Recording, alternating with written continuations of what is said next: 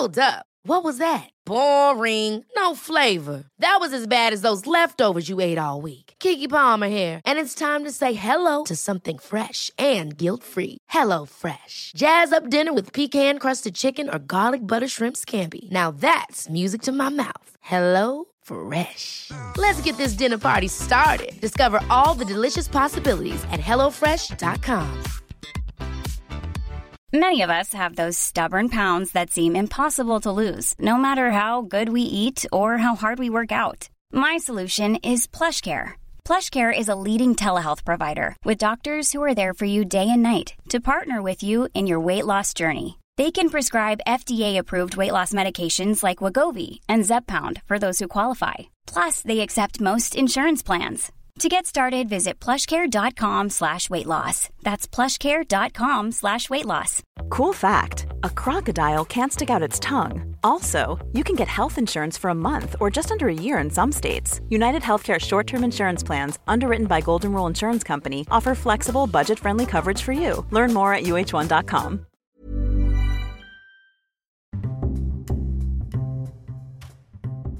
Hola, ¿cómo estás? Primero que nada, gracias por escuchar este podcast. Mi nombre es Oscar Cervantes, soy médico y mi objetivo es poder brindarte información para el Nacional de Residencias Médicas y también para ayudarte en tu formación como médico general. Esto lo hacemos gracias a el conocimiento que hemos adquirido y también gracias a los médicos que nos ayudan para poder ayudarte a ti, médicos invitados especiales dentro del podcast, que te van a estar ayudando y orientando día con día en donde quiera que estés y en donde quiera que te encuentres. Espero que estés muy bien que disfrutes este podcast, que lo compartas, no lo olvides. Sigue estudiando y sigue comiéndote al enarma.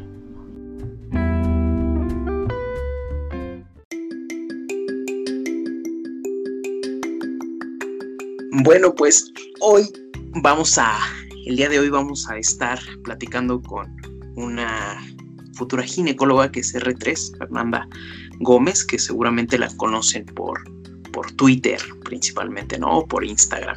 Entonces, ¿cómo estás, Fer? Hola, Oscar, muy bien, muchas gracias. Gracias por la invitación. Estoy muy contenta de estar participando en todo esto para apoyar a, a los nuevos especialistas, a los próximos especialistas, ya en este ENAM que está muy cerca. Sí, eso esperemos, ¿no? Mucho, mucho nervio. Oye, eh, vamos a hablar hoy de diabetes, eh, bueno, diabetes gestacional como tal. Y, como te decía antes, ¿no? Este, como tratar de hacer un poquito más énfasis en lo que es, considero yo, y he leído en, varios, en varios lados, que es como que lo, importante, ¿no? El diagnóstico de esto. Pero antes de pasar a hablar de esto, es algo que siempre les pregunto a, todos los todos los invitados que pasan por acá, a todos los especialistas, algún tipo de consejo que le quisieras dar a los médicos que se están preparando de cualquier tipo. Pues mira, yo creo que, es muy, muy, muy importante para el enablo la organización. O sea, la verdad es que siempre te causa muchísimo estrés que te dicen, es que tomo curso, no tomo curso, eh, hago apuntes, no hago apuntes, este, cuántos exámenes, cuánto tiempo al día. La verdad es que va a variar, depende de cada quien, es como pues los pacientes, no todos los pacientes son iguales, ¿no? Entonces yo creo que tienes que hacer lo que a ti te funcione. Y yo creo que todos este, no, no somos así como de que dices, ay, el de la prepa no sabe estudiar. O sea, yo creo que todos llevan seis años de carrera en donde te, te sirvieron diferentes cosas, ¿no? A mí en lo personal siempre me sirvió hacer apuntes, ¿no? Entonces, por ejemplo, a lo mejor tú a mí me dices, este, ¿sabes que cuánto estudiabas? O sea, te va a súper sorprender, pero yo estudiaba a los últimos dos meses, por ejemplo, como 16 horas. O sea, yo escucho gente que dice de que, güey, yo estudiaba cinco. Entonces digo, o sea, qué chido, pero a mí en lo personal, este, si no hacía apuntes, no, no sentía que no estudiaba, ¿no? Entonces yo creo que tienes que hacer lo que a ti te funcione y sobre todo hacer muchos exámenes, ¿no? Porque yo conocí personas muy brillantes durante toda la carrera que no lo pasaban, ¿no?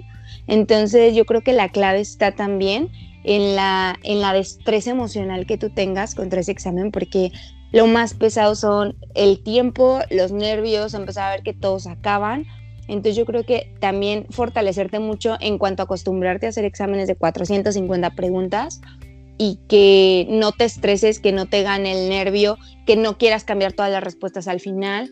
O sea, creo que lo más importante siempre es que tú leas tu caso clínico y que lo primero que pienses, o sea, lo que se te venga más lógico a la mente es lo que, lo que va a hacer, porque el ENARM es muy tramposo, muy, muy tramposo.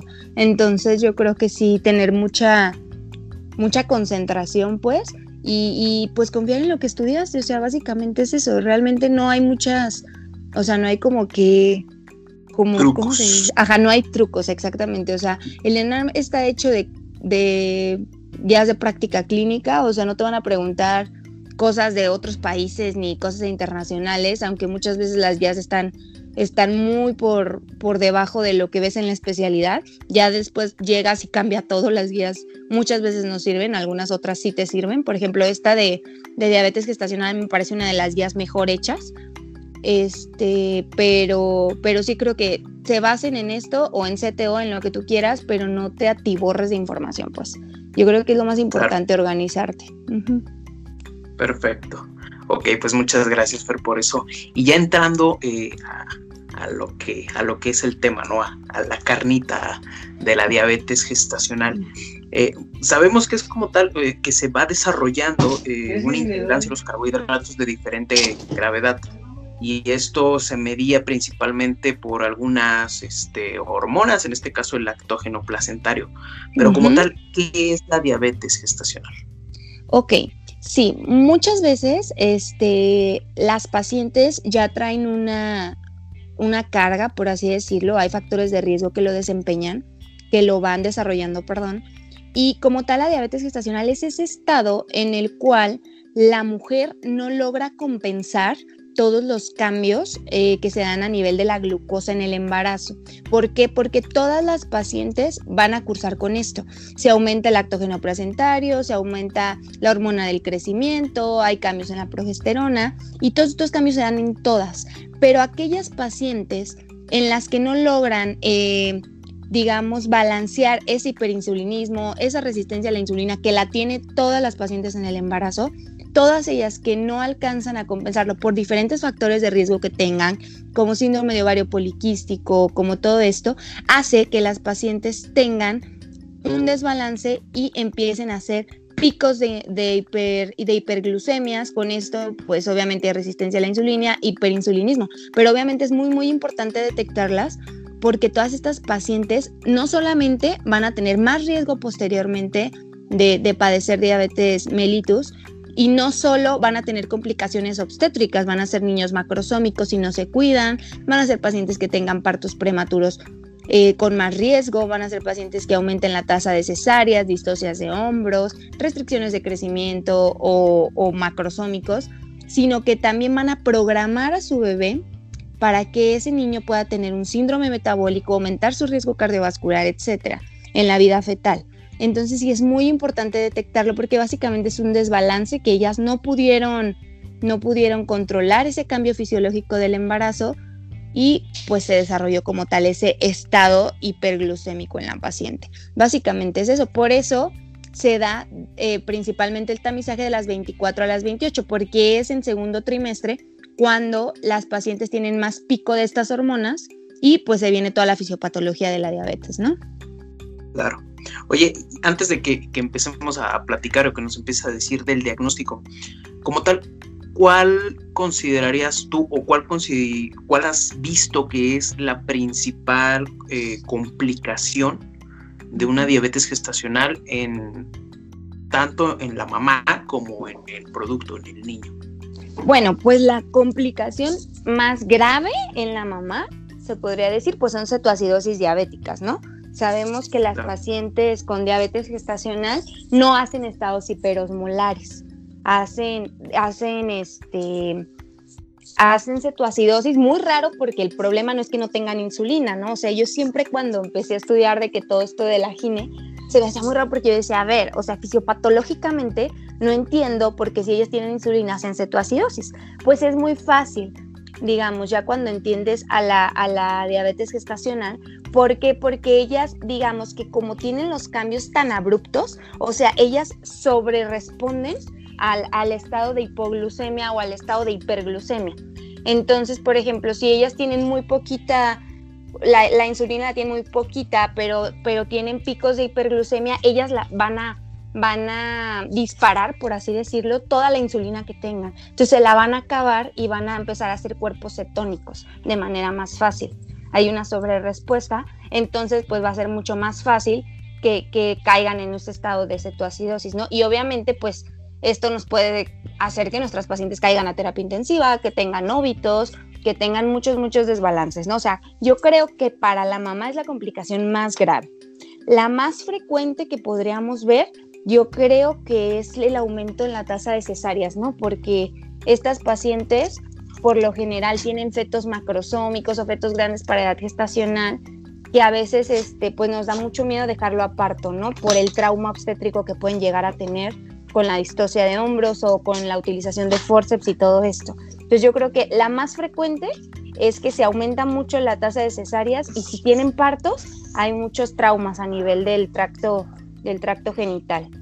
Y en cuanto al bebé, pues lo más frecuente es que haya trastornos en cuanto a los pesos de los bebés, o sea, que haya bebés que, que sean grandes para edad gestacional, porque recordemos que no es como la diabetes pregestacional. En la diabetes pregestacional es más frecuente que nos den restricciones porque hay un daño endotelial, pero no, en las, en las diabetes gestacionales por lo general son niños gordos. ¿Por qué? Porque acuérdense que la insulina como tal también puede actuar como un factor de crecimiento. Entonces, al tener nosotros hiperinsulinemias, los bebés van a empezar a poner gordos y todavía peor si no fue controlada. ¿Por qué? Porque cuando el niño nazca va a tener un montón de alteraciones. Puede darles hiperbilirrubinemia neonatal, les puede dar hipocalcemia, les puede dar hipoglucemia, etcétera, ¿no? Entonces yo creo que sí, sí es muy, muy importante que detectemos estas pacientes y las, las controlemos, porque obviamente que tengan el diagnóstico no las va a condenar a todas estas complicaciones, solamente pues hay que controlarlas y si es una paciente que se controla adecuadamente, pues va a tener los mismos resultados que un embarazo normal. Ok, perfecto. Muy bien. Y ya entrando, por ejemplo, a lo del diagnóstico, ¿no? Eh, antes de que veamos la serie de pasos del diagnóstico, lo que me decías, eh, un, un, diagnóstico pregestacional que menciona la guía que se puede hacer como, como ya sabemos, ¿no? O sea, detectar diabetes mellitus eh, tipo 2 antes de, de esto. Mencionan, y no sé, corrígeme si me es antes de las 13 semanas de gestación, ¿no? Y con esto se debe de tomar en cuenta los, los parámetros que ya sabemos, ¿no? Eh, en ayuno, glicemia en ayuno arriba de 126, hemoglobina de arriba de 6.5, este, una al azar de arriba de 200 o una curva, ¿no? Claro. Posterior a esto, ¿qué sigue? Ok. Hay algo muy importante que marca la guía, este, que es categorizar a tu paciente. ¿Por qué? Porque hay pacientes con factor de riesgo bajo y factor de riesgo alto, ¿no? Realmente, para cuestiones en A, toda la mujer mexicana es una paciente de alto riesgo. ¿Por qué? Simplemente por la etnia simplemente por la etnia y por estar embarazada es una paciente que tiene alto riesgo, ¿no? Entonces, hay muchos, muchos otros factores que muy probablemente se los pueden llegar a poner en el caso clínico, que es antecedente de algún macrosómico en otro embarazo, antecedente de diabetes gestacional, algún familiar que tenga diabetes mellitus tipo 2, que tengan síndrome de ovario poliquístico, etcétera, ¿no? Pero es muy importante categorizarlo con fines de la guía ¿Por qué? Porque es la prueba que le vas a pedir a la paciente. Si ustedes ven el algoritmo eh, de la, del diagnóstico, si tú tienes una paciente de bajo riesgo, la guía te dice que le puedes hacer una glucosa en ayuno, nada más. Si la glucosa en ayuno te sale menos de 92, eso es normal y ya no le tendrías por qué hacer ninguna otra curva, ¿no? Y si es más de 92, ya le haces a la semana 24 y 28, ya sea el método de un paso o el método de dos pasos, ¿no? Pero si es una paciente de alto riesgo, que es como todas las que van a venir este, con finalidad de NAR, solamente que yo siento que te pueden poner una, trampa de ponerte una paciente de bajo riesgo, ¿qué le harías? ¿Sí me explico? O sea, es como que la única manera en la que no le, le tendrías que hacer directamente alguna curva, ¿no? Pero de ahí en más, si es una paciente mexicana una paciente embarazada mexicana con algún antecedente la vas a manejar como una paciente de alto riesgo. Y pues ya aquí viene eh, la gran incógnita, ¿no? De que todo el mundo pregunta, ¿le hago el, método de un paso? ¿Le hago el método de dos pasos? ¿Qué hago, no? La verdad es que se han hecho muchísimos estudios, eh, la, Asociación Americana, la Asociación, la Royal del de Reino Unido, eh, todas han hecho muchos estudios de cuál hacer, si un paso o dos pasos, y la verdad es que son los mismos resultados, o sea, ninguna es mejor que la otra, ¿no? Puedes hacer tú tu Sullivan y después la de 100 o irte directamente a la de 75. Esto va mucho encaminado a lo que ya, ya les he comentado anteriormente, que es este, los, los, la repercusión monetaria que tiene. ¿Por qué? Porque la de 75 te va a diagnosticar muchas más pacientes, porque con un solo valor las puedes, las puedes categorizar y a veces es el del ayuno, por ejemplo.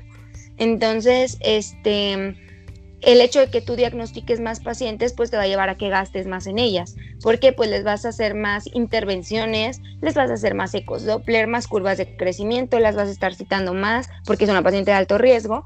Y al final es muy probable que incluso interrumpas de manera temprana a la paciente, a las 37 en vez de, de llevártela a las, a las 40, por ejemplo, ¿no?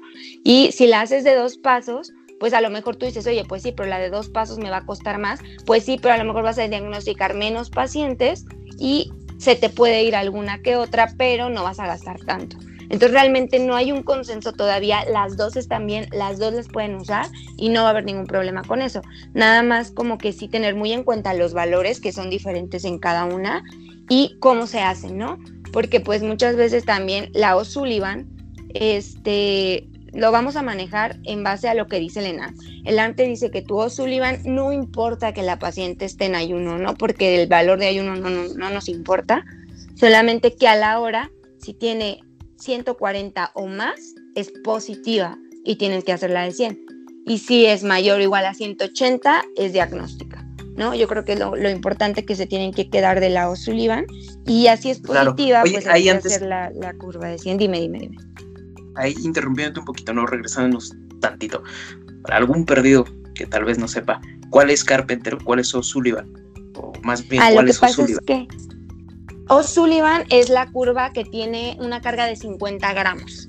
Y es como, como el tamiz, ¿no? Así como de que la primera prueba que haces, haces tu curva de O'Sullivan este, esa la vas a dar a la paciente 50 gramos, no importa que no esté en ayuno, como te comento, y solamente te van a reportar un valor que es a la hora, a la, a la poscarga, ¿no?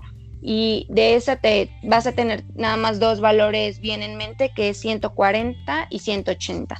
Si tu paciente tiene más de 180, sabes que eres diabética y ya no tienes que hacer ninguna otra prueba. Si tu paciente tiene 140 o más, la tienes que someter al segundo paso, que es la curva de 100 gramos, y eso ya nos va a dar los valores de Carpenter. Perfecto. Muy bien. Ok, ahora sí, en, lo que estabas, ¿no? Eh, se debe de hacer entonces en, los pacientes que marcan, marcan que se debe de hacer que estén entre 92 y 126. Se considera una diabetes pre, eh, una pre-diabetes gestacional, ¿correcto? Pues realmente no la marcamos como tal así, porque no es diagnóstico ni, ni es como que va a tener a fuerzas la paciente, simplemente la tomas con una paciente de alto riesgo, ¿no? que tienes que someterla a una curva para, este, pues, digamos, recategorizarla y ya dejarla en paz o, hacer más pruebas, ¿no? Entonces yo creo que no la, no, como tal no existe ese término como diabetes pregestacional, ¿no? Más bien una paciente de alto riesgo, ¿no? Así la vamos a llamar. Cualquier paciente de alto riesgo le tienes que hacer alguna curva, ¿no? Y pues nada más recuerden que la curva de 100, que sería el segundo paso, esa tiene que tener dos valores positivos. Y tú lo que vas a hacer es verlo al basal, a la hora, a las dos horas y a las tres horas, ¿no? Recordemos los valores.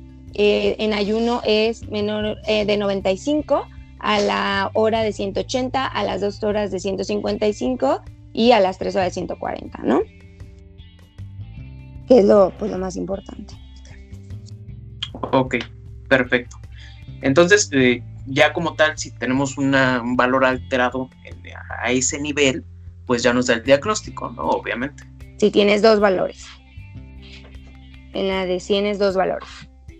Ok. ¿Y en la de 75?